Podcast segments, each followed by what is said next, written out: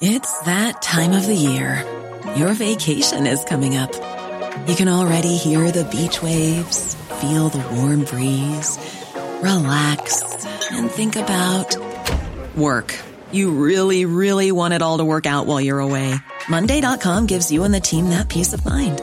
When all work is on one platform and everyone's in sync, things just flow wherever you are. Tap the banner to go to Monday.com.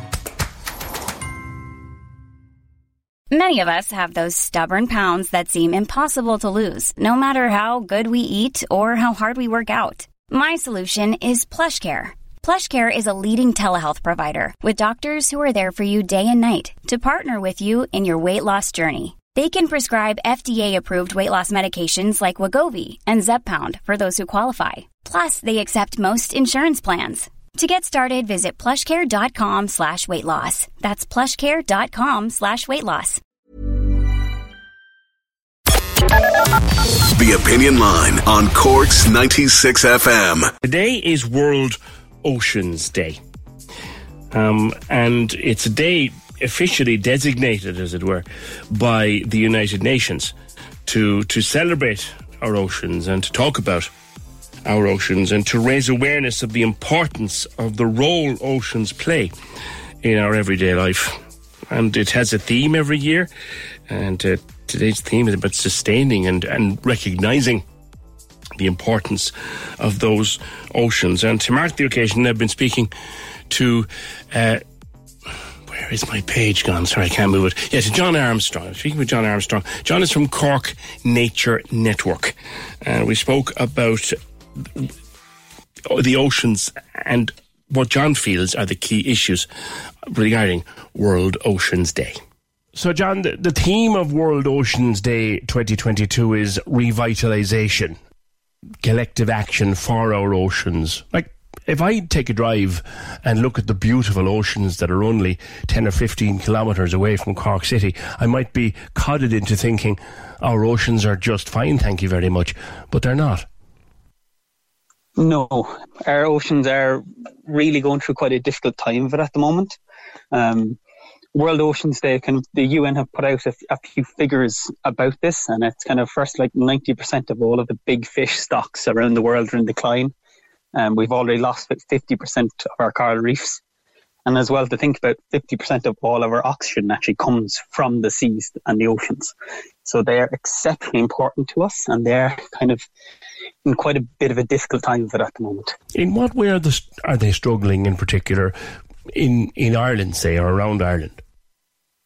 So, from a, from an Irish context, a lot of it has to do actually with um, overfishing. So, overfishing would be um, a big issue. Um, a lot of our fish stocks are fished more above, let's say, what scientifically say they should, and then that can have huge impacts and eventually fish stocks can collapse, so we can lose the fish entirely. So that would kind of be one of the would be quite a big issue. Um, I think another thing we often don't think about is kind of how we ourselves can impact upon it. Um, let's say kind of like plastic waste and things like that. Mm. Um, we only ever think about you know ocean issues when we're at the coast, but we never think about our rivers and how they're kind of like lifelines and kind of the arteries of our of really of the sea running inland. And so anything that goes into the water in a town, the centre of the country, will eventually get into the sea eventually. Yeah. So that's the thing I think we need to think about is that kind of every single thing that gets into our rivers gets into the sea at the very end of it all. Um, in a lot around a lot of the world, a lot of plastic gets into the river, actually get into the seas from rivers. Although we do need to take into account that the vast majority of plastic in the oceans is kind of discarded fishing nets. Um, is it really? Yeah. Yes, they, they, they can be a big, big issue. Hmm. Like, I guess when people start talking about fishing in an Irish context, John, you know, there is a whole industry sustaining thousands of jobs and families off our coasts, and it's a valuable industry. So there's a balance to be struck. We we can look at something like overfishing, but we got to recognise the importance of our fishing industry too, don't we? Oh, Almost definitely. And I think this is where the differentiation must be made. There's a very huge difference to, let's say, our inland fishing fleets that would be the vast majority of our fishers who'd be fishing kind of in along the coast, of the coast stocks, and the giant super trawlers that are coming in along our deep ocean waters. Again, they're two completely different issues. The super trawlers are the ones that are causing the vast, vast, vast majority of the issues.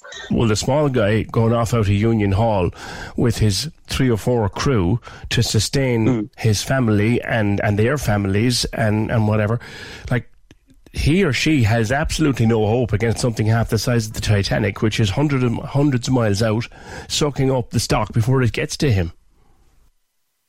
It, it's a sad fact, and I think as well there's been it's been spoken about more as well the kind of the idea of bycatch and how a lot of the fishing problems actually come from the fact that let's say the fish you're looking for you haven't caught it you've caught another fish um, that may not be as valuable and then sometimes that's actually, or a lot of time, it's just dumped overboard because again, it, it may not sell for as much.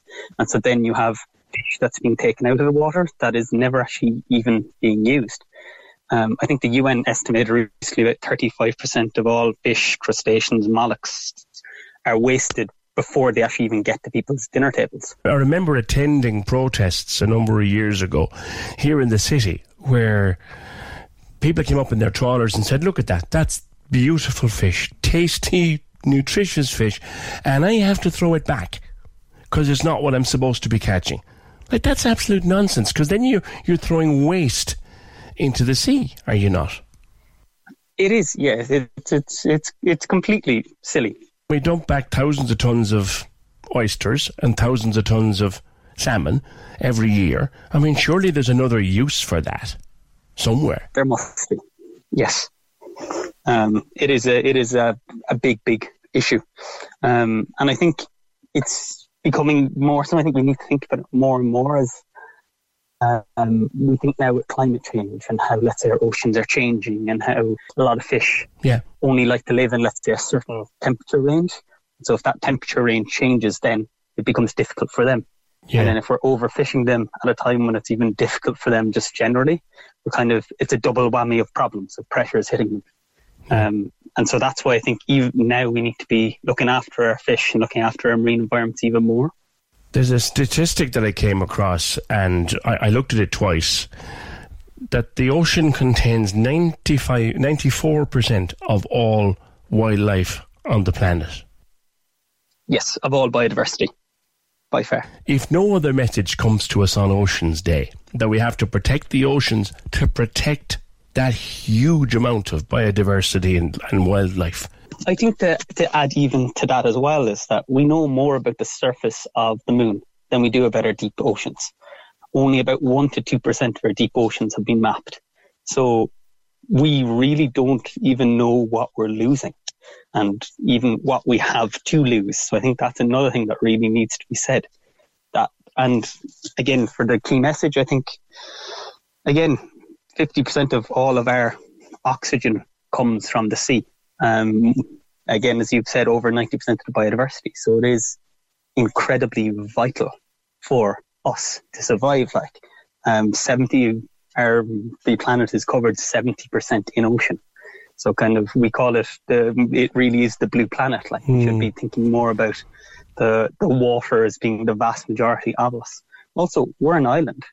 Like every single one of us can be within the to the water in let's say two hours, three hours, even if you're in the very, very centre of the country. Um, that's very rare in the world. We really are an island nation and we should be looking after oceans as mm. if we are an island nation.